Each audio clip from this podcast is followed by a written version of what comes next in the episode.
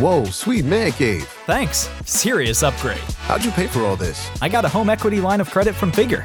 I was approved in five minutes and had funding in five days. Wow, that fast and easy? Yep, the application is 100% online, plus no out of pocket costs. Just fast access to the cash you need. How do I get started? Go to figure.com and get that serious upgrade. Figure Lending LLC, DBA Figure, Equal Opportunity Lender, NMLS 1717824. Terms and conditions apply. Visit figure.com for more information. For licensing information, go to www.nmlsconsumeraccess.org. Previously on Dead and Gone. The high profile search Polly Klaas, kidnapped from her own bedroom three years ago, made her face familiar across the country. Jay Patterson was the boss of Polly Klaas's father.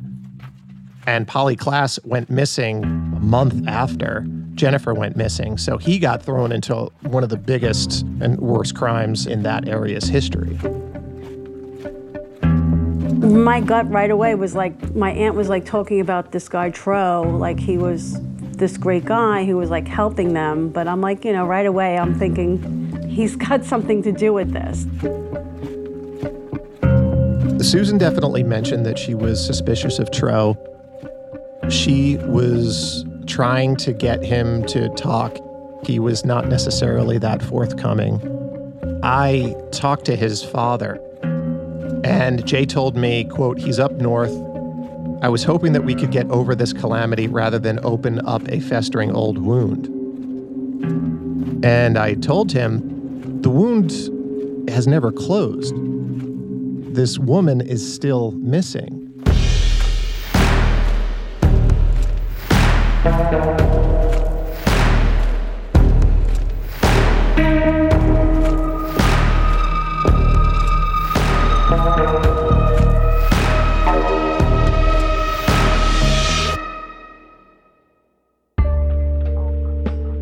Working full time at that time.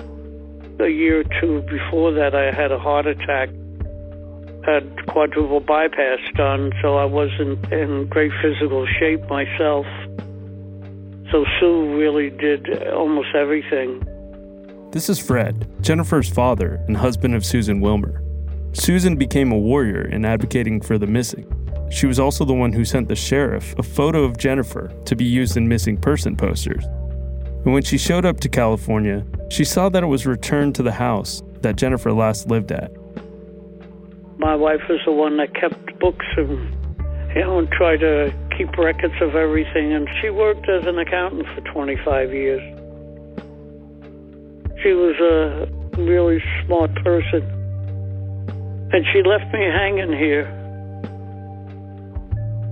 Next month is Jennifer's birthday. It's my wife's birthday. And it's also, my wife died on the 7th of April. And that's the day we first went out on a blind date. You know, I always thought I'd die first. I'm five years older than my wife. One night, she was having trouble breathing. So I went into her. She said, call an ambulance for me. Soon as they put her on a respirator, that was the end. Had cancer and we didn't know it. I don't know how. Uh, I can't. I can't get her back. That's for sure. There is no frame of reference to kind of do this. There's no book about this either. If your child disappears, this is what you should do. Here are the 10 questions you can ask. We can probably find something like that now. Here's Jennifer's older brother again, Frederick. You know, right from the start, it was like, okay, we, what do we need to do? How do we do it? Who do we do it with? We're here. She, they're out there. We're in a world where the connectivity isn't what it is now. I actually think the thing that prompted someone in the Trinity County Sheriff's Department to look at this is my mom and dad went to, to our local police precinct and sat down with the detective here who was like, you know, did one of those WTF moments. Like, what do you mean nobody? So he kind of did whatever had to be done to get someone to pick up a phone and, and open a file, if you will. So we're talking about a, a, a, a sheriff's department, probably one of the smallest in the country. At the time, they may have had eight or ten deputies for the whole department. This is Randy Mendoza. He worked for the Arcata Police Department at the time of Jennifer's disappearance. My philosophy has always been we don't have a, whole lot to give you, we're going to give you everything we have. At some point, it just seemed like the people that they were dealing with were working harder at trying to to prove that it wasn't a murder case, you know, than than, than if they would have just worked it as a murder case. It just seemed like they were glomming onto a missing person case. The Wilmers were so upset that they were not getting what they felt the attention that they should have. I realized that, that they were just so disheartened with, with, with Trinity County. And just having the, the Wilmers come over and talk to me and feeling powerless, not being able to help them, other than to listen and to get together with them and let them run things by me. I just tried to do my best to, you know, in some cases when they would get really upset about things, I would just kind of help talk them through it. And I, I did not have any, any personal contact with the Trinity people. She's supposed to have gone to the farm. One of her roommates was supposed to drive her that morning, but she was having a problem with the car, so she couldn't drive her. Jennifer ended up hitchhiking. Back then, uh, out in California, there it seemed like everybody hitchhiked all over. It wasn't uh, an uncommon thing out there. As far as we could ever tell, uh, she never arrived at the farm. Just uh, a very rural part of California area. Anytime we drove from Hawkins Bar out to the sheriff's office in Trinity County, it was like a death drive. It was not a pleasant place to visit.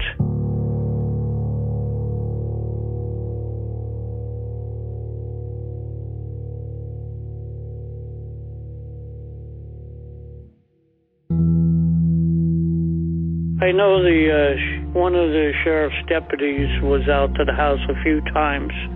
In fact, we were right there with him one day uh, that he went out there, and he told us I could probably lock them all up for smoking marijuana. The place stinks of it. Good. Do whatever you have to do.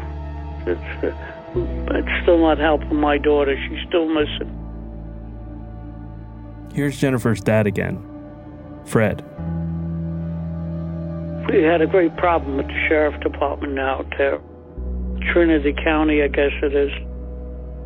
There was no ever cooperation with them. They were just very obnoxious people. They uh, didn't want to really look into this at all. We, we were kind of uh, a little bit leery about the sheriff and uh, some of the deputies out there, too we didn't have a good relationship with them. At one point, my wife took them to court and tried to get them fired from the sheriff's department out there. But it seems like they're immune to complaints like that. The judge uh, ruled in the deputy's favor, but he said it was unbecoming of police officers the way they acted with us there was a lot of suspicious people over that area of California. That's the part where they grow marijuana all over the place. At that time, it wasn't legal. Celebrate and save at Ashley's anniversary sale with hot buys, your choice of colors starting at just $3.99. Ashley Sleep mattresses starting at $2.50. Plus, receive a free adjustable base with select mattress purchases and shop top mattress brands like Stearns and Foster, Tempur-Pedic, Purple, and Beautyrest Black with 60-month special financing only at Ashley. Subject to credit approval. No minimum purchase required. Minimum monthly payment, down payment, tax, and delivery may be required. See store for details. Hey, I'm Ryan Reynolds. Recently, I asked Mint Mobile's legal team if big wireless companies are allowed to raise prices due to inflation. They said yes. And then when I asked if raising prices technically violates those onerous two year contracts, they said, What the f are you talking about, you insane Hollywood ass? F- So to recap, we're cutting the price of Mint Unlimited from $30 a month to just $15 a month. Give it a try at mintmobile.com slash switch. $45 upfront for three months plus taxes and fees. Promo rate for new customers for limited time. Unlimited more than 40 gigabytes per month. Slows. Full terms at mintmobile.com.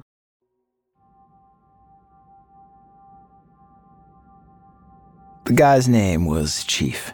At least that's what everyone called him. Cassidy didn't know him all that well. She was out dumpster diving earlier that evening. That magic hour, right after the sun sets and the restaurants start tossing half eaten meals from their first wave of diners. When she got back, her car was gone, and so was Chief. Real names were a rarity out on the road.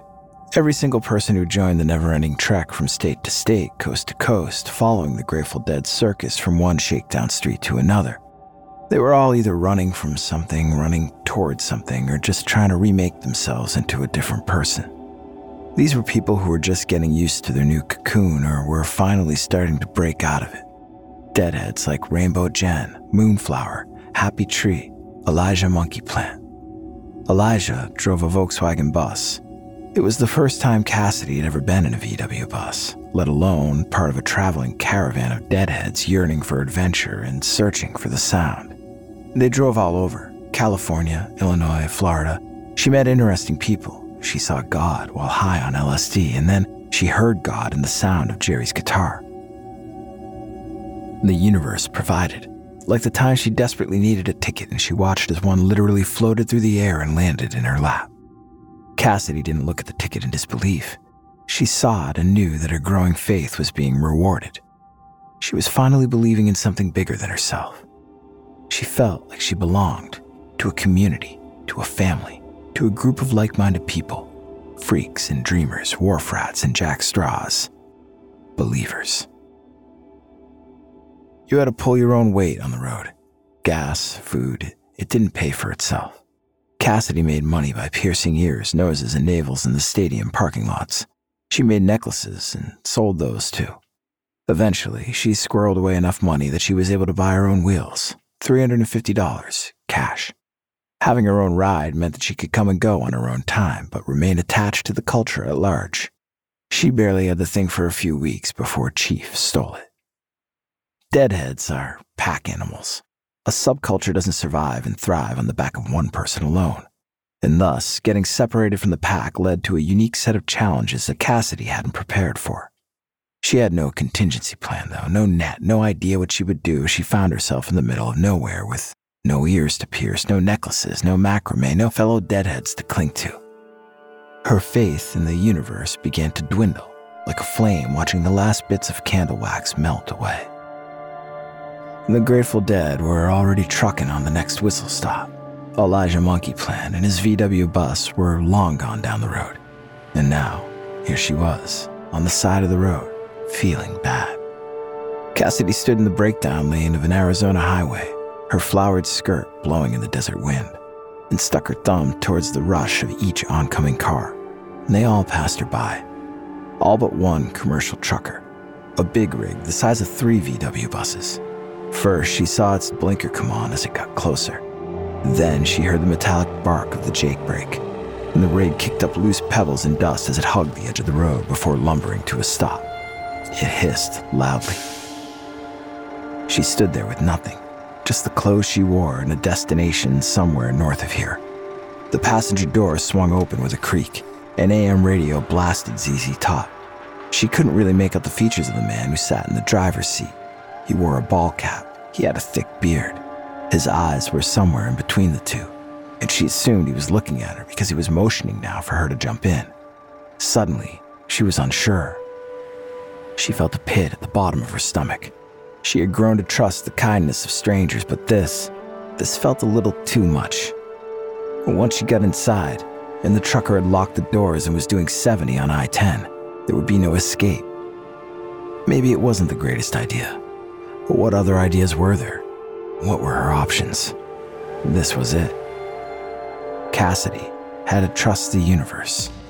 It had guided her this far. She had to trust that the universe would now see her through to the other side. So she pulled herself up into the rig's cab and closed the door shut. And the truck's engine roared back to life. As it pulled back onto the highway, a plume of thick black smoke shot out behind it where it hung in the air and then disappeared.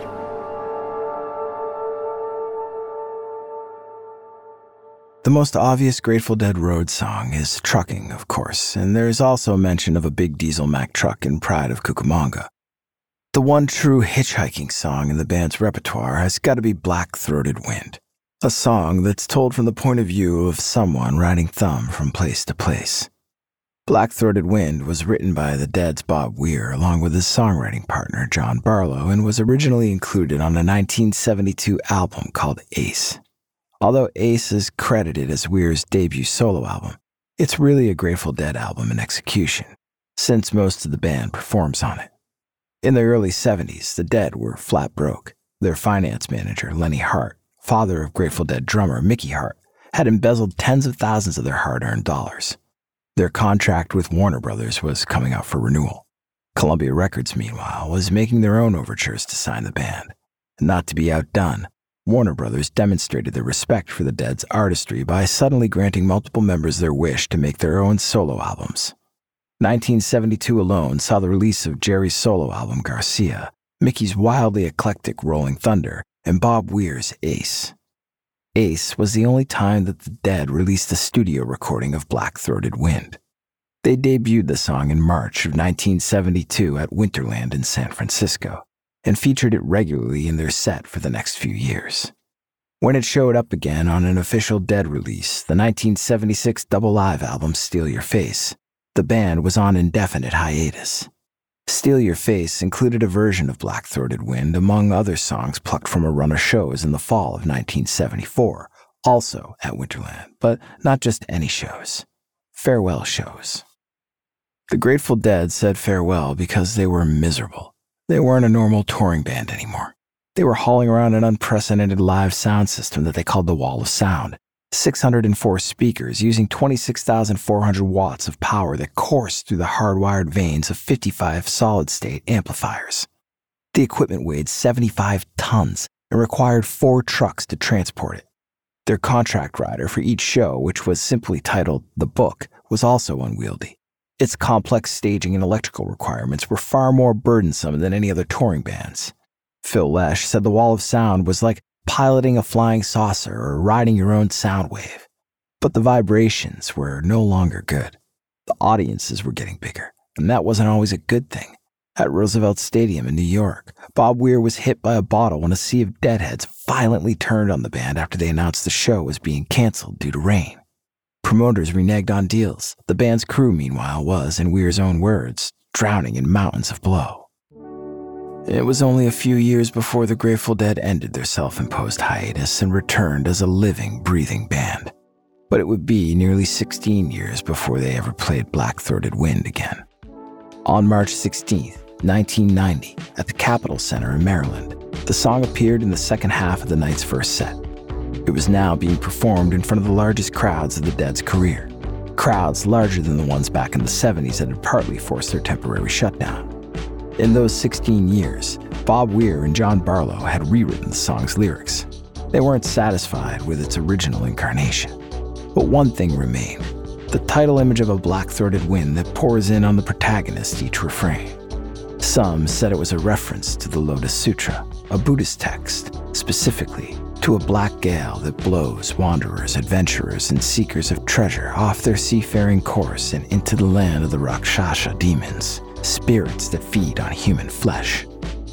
Others, on the other hand, thought the song's concept to be simpler that the black throated wind was the black smoke that came from the exhaust pipes of diesel rigs, the kind of truck that picked up the song's hitchhiking protagonist on the side of the road, the same kind that would pick up other hitchhikers separated from the deadhead pack. Kids like Cassidy, standing on the side of the road years later. But was the black smoke, the black throated wind, a good sign, or was it a bad omen? That all depended. And many times, the wanderer, the adventurer, the hitcher, they wouldn't know until it was too late.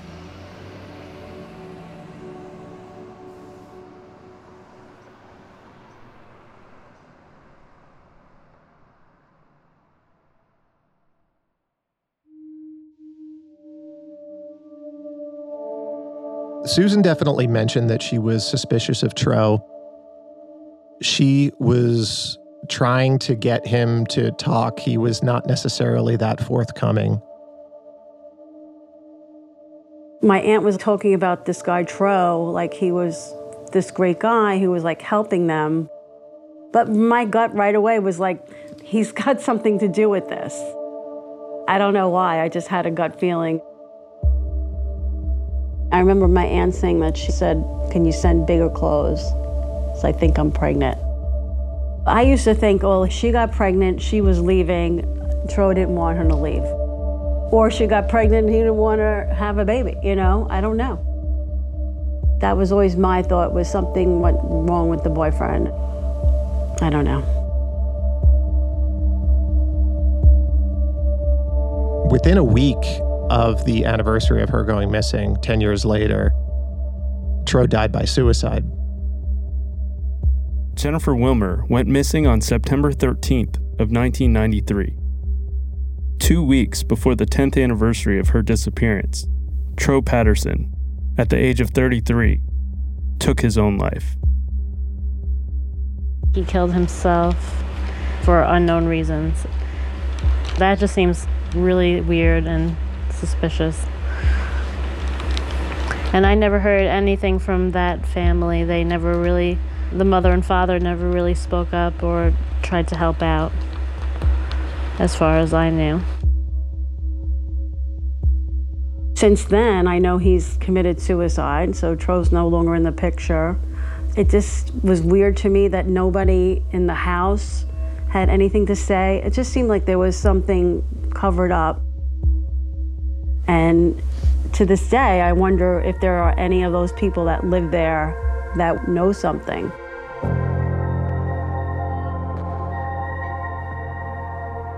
The story that I wrote back in 2003 starts with her looking for happiness, a guy named Happiness. They were also looking for a guy named Happiness, and I did end up finding him myself on Facebook. I got some help from the web sleuthers. Talked to him. He was definitely not involved and he remembers everything.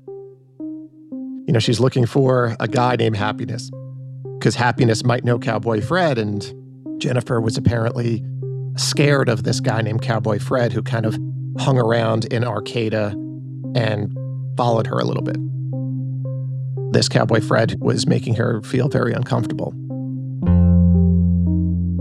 Right before she went missing, she said that she was being followed by a drug dealer named Cowboy Fred.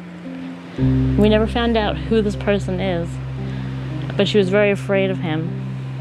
Still to this day, never found out. But my aunt had a theory, and she had many theories, and they were, some of them I can admit were, maybe a little bit far fetched, but she thought that maybe it was that killer Robert Durst, the one that just passed away. She thought that he might have been Cowboy Fred. They are the five words everyone is talking about this week. Killed them all, of course. Is it possible that when he uttered those words, Robert Durst was confessing to three murders? And could the list be even longer? Robert Durst gained notoriety when he made a confession on a hot mic during the filming of the documentary series, The Jinx. He was acquitted for the murder of his neighbor, but Durst was eventually convicted to life in prison for the murder of his wife. I think maybe she thought that because he was in the area, but I just think it's a little too far fetched. But I mean, you have to just think of everything. When you're looking at a missing persons investigation, one, somebody missing in the desert is a lot different than somebody missing in a town. In a town with a lot of people, a lot of people who know you. Maybe she was hitchhiking, went out to Arcata, and then she fell upon harm there. The other theory is she went hitchhiking, somebody picked her up, and then she never even got to Arcata. And the other one is that she stumbled upon a grow, maybe asked too many questions or something, and somebody decided that she was a some sort of vulnerability. Her mom thinks that maybe she was hitchhiking and decided, you know what, I'm not going to go to the farm. The farm doesn't need anybody anyway. I'm going to go into Arcata because Tro, her boyfriend, was in Arcata and he always stayed for Monday Night Football because he liked to watch Monday Night Football. So those were the two theories. It always seems to go back to the note. Where was Jennifer trying to go? This note that was written that she went for this job interview, I felt that was fake. All her belongings were still at her house. It just seemed like somebody covered up something. I don't even think they investigated if the letter was authentic. It was just one of those things where nothing ever got really investigated. What my aunt and uncle did was they actually hired their own private investigator and tried to get somewhere, but they spent thousands of dollars. They, they traveled back and forth. Still kind of haunts me to this day that she was so close to being home. She was planning on coming home, and then she was missing. I think there are a lot of people out there that were part of this. I think that there, there are people that know something, and I think we just haven't asked the right person or found the right person, or they just haven't been forthright with what they know.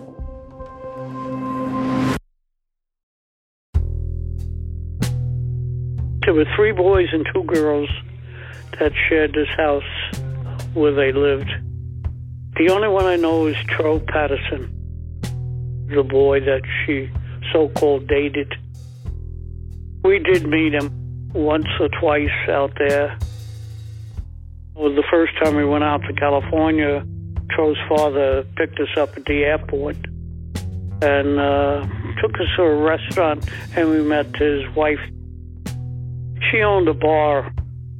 Up and coming uh, musicians would play in her place, and we, we were really friends. And then uh, all of a sudden, she stopped talking to us. It seemed like we had a friendship up until that point. This kid, uh, Tro Patterson, when he committed suicide, he, sh- he shot himself with a, a pistol. He made some kind of statement. Now it's finally over. My wife actually thinks that Tro killed her. I, I don't know uh, how to describe how she thought he was. She just didn't like him at all. What happened? I think she was. Uh, uh, the way I, I think it, uh, Tro killed her. There's so many places you can hide a body out there, too. Never find it again. Selling a little or a lot? Shopify helps you do your thing, however you cha-ching. Shopify is the global commerce platform that helps you sell at every stage of your business. From the launch your online shop stage, to the first real life store stage, all the way to the did we just hit a million orders stage. Shopify is here to help you grow. Whether you're selling scented soap or offering outdoor outfits, Shopify helps you sell everywhere. From their all in one e commerce platform to their in person POS system, wherever and whatever you're selling, Shopify's got you covered. Shopify helps you turn browsers into buyers with the internet's best converting checkout. 15% better on average compared to other leading commerce platforms. And sell more with less effort thanks to Shopify Magic, your AI powered all star. Shopify powers 10% of all e commerce in the US. And Shopify is the global force behind Allbirds, Rothy's, and Brooklinen, and millions of other entrepreneurs of every size across 175 countries. Plus, Shopify's award winning 24 7 help is there to support your success every step of the way. Because businesses that grow, grow with Shopify. Sign up for a $1 per month trial period at shopify.com slash odyssey podcast, all lowercase. Go to shopify.com slash odyssey podcast now to grow your business, no matter what stage you're in. Shopify.com slash odyssey podcast. Selling a little or a lot? Shopify helps you do your thing, however you cha-ching. Shopify is the global commerce platform that helps you sell at every stage of your business. From the launch your online shop stage, to the first real life store stage, all the way to the did we just hit a million orders stage. Shopify is here to help you grow. Whether you're selling scented soap or offering outdoor outfits, Shopify helps you sell everywhere. From their all in one e commerce platform to their in person POS system, wherever and whatever you're selling, Shopify's got you covered. Shopify helps you turn browsers into buyers with the internet's best converting checkout, 15% better on average compared to other leading commerce platforms. And sell more with less effort thanks to Shopify Magic, your AI powered all star. Shopify powers 10% of all e commerce in the US. And Shopify is the global force behind Allbirds, Rothy's, and Brooklinen, and millions of other entrepreneurs of every size across 175 countries. Plus, Shopify's award winning 24 7 help is there to support your success every step of the way. Because businesses that grow, grow with Shopify. Sign up for a $1 per month trial period at shopify.com slash odyssey podcast, all lowercase. Go to shopify.com slash odyssey podcast now to grow your business, no matter what stage you're in. Shopify.com slash odyssey podcast. The connection between you and your therapist matters. That's why Alma focuses on helping you find the right someone to talk to, not just anyone. When you browse their online directory, you can filter your search by what you want to focus on, like anxiety, relationships, or big life transitions. You can also specify preferences around gender, race, faith, and more to help you find someone who's more likely to understand where you're coming from. Alma also makes it easy for therapists to navigate insurance. That's why 95% of providers in their directory accept insurance for sessions, so you can find care that's affordable too. You want to talk to someone, but not just anyone. Alma is there to help you find the right fit. Visit helloalma.com slash not just anyone to schedule a free consultation today. That's hello, A-L-M-A dot com slash not just anyone. I was working with her mom, Susan. Susan passed away, but it's not like I stopped talking to the family because now I talk to Jessica.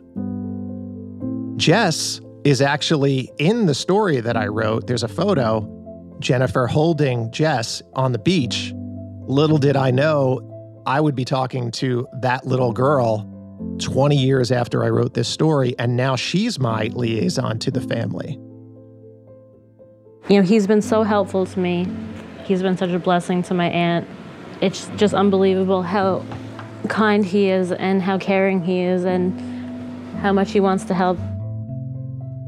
It doesn't just stop when the parents pass away you're in this for life. So if you really want to help solve these murders or help find a missing person, it's a commitment that's going to go on for the rest of your life. My whole life, I always wondered is she alive? Is she dead? Did she want to go missing? It's just, you know, when someone's missing, there's just so many questions, so many unanswered questions, and I can't imagine how my aunt, you know, it took over her entire life she dedicated her life to it. As her niece, I always told her that till my dying breath, I'm going to help you look for her. Just to be able to find out what happened to her, where she is, anything, would be such a relief for our family.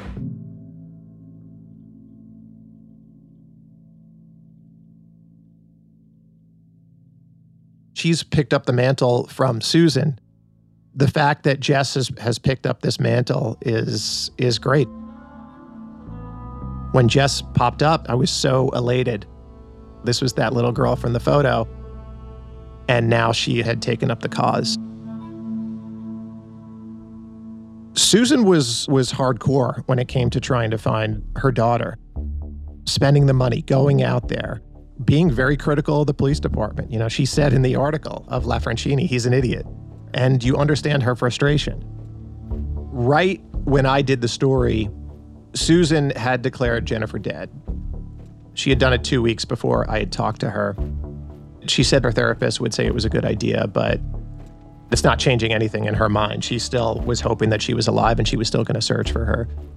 One of the things that Susan was able to do that were positive for potentially the next person that went missing was Jennifer's Law.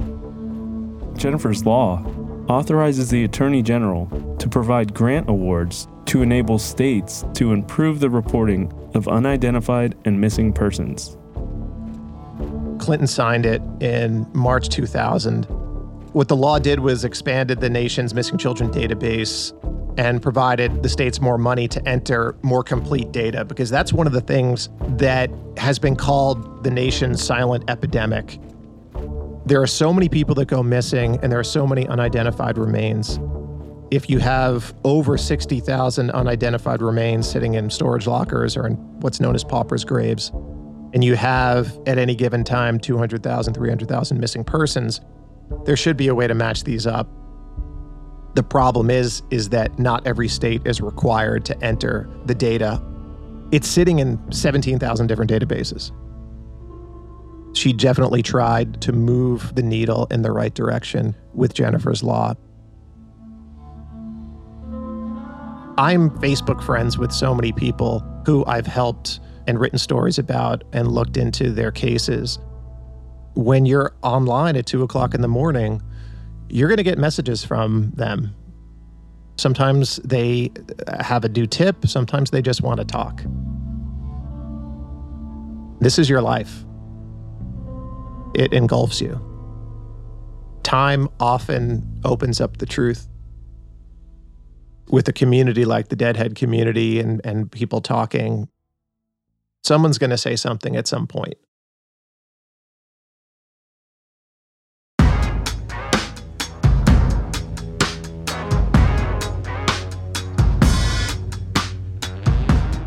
Thanks for checking out Dead and Gone. Dead and Gone is written, hosted, and produced by Payne Lindsay and Jake Brennan. Check out Jake's other music and true crime show, Disgraceland, about musicians getting away with murder and behaving very badly, as well as Payne's other shows, Radio Rental, Atlanta Monster, and Up and Vanished.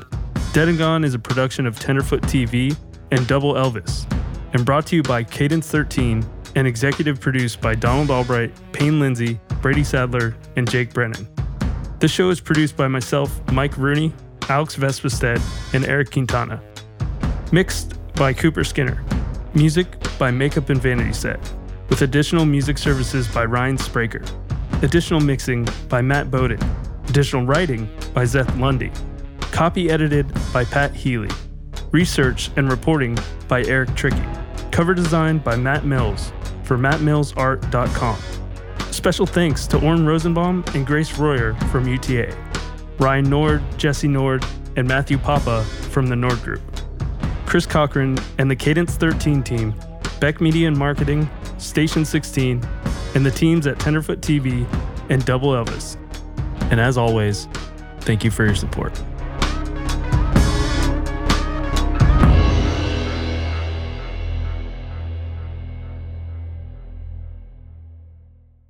This episode is brought to you by Progressive Insurance. Whether you love true crime or comedy, celebrity interviews or news, you call the shots on what's in your podcast queue. And guess what? Now you can call them on your auto insurance too with the Name Your Price tool from Progressive. It works just the way it sounds. You tell Progressive how much you want to pay for car insurance, and they'll show you coverage options that fit your budget. Get your quote today at progressive.com to join the over 28 million drivers who trust Progressive. Progressive Casualty Insurance Company and Affiliates. Price and coverage match limited by state law.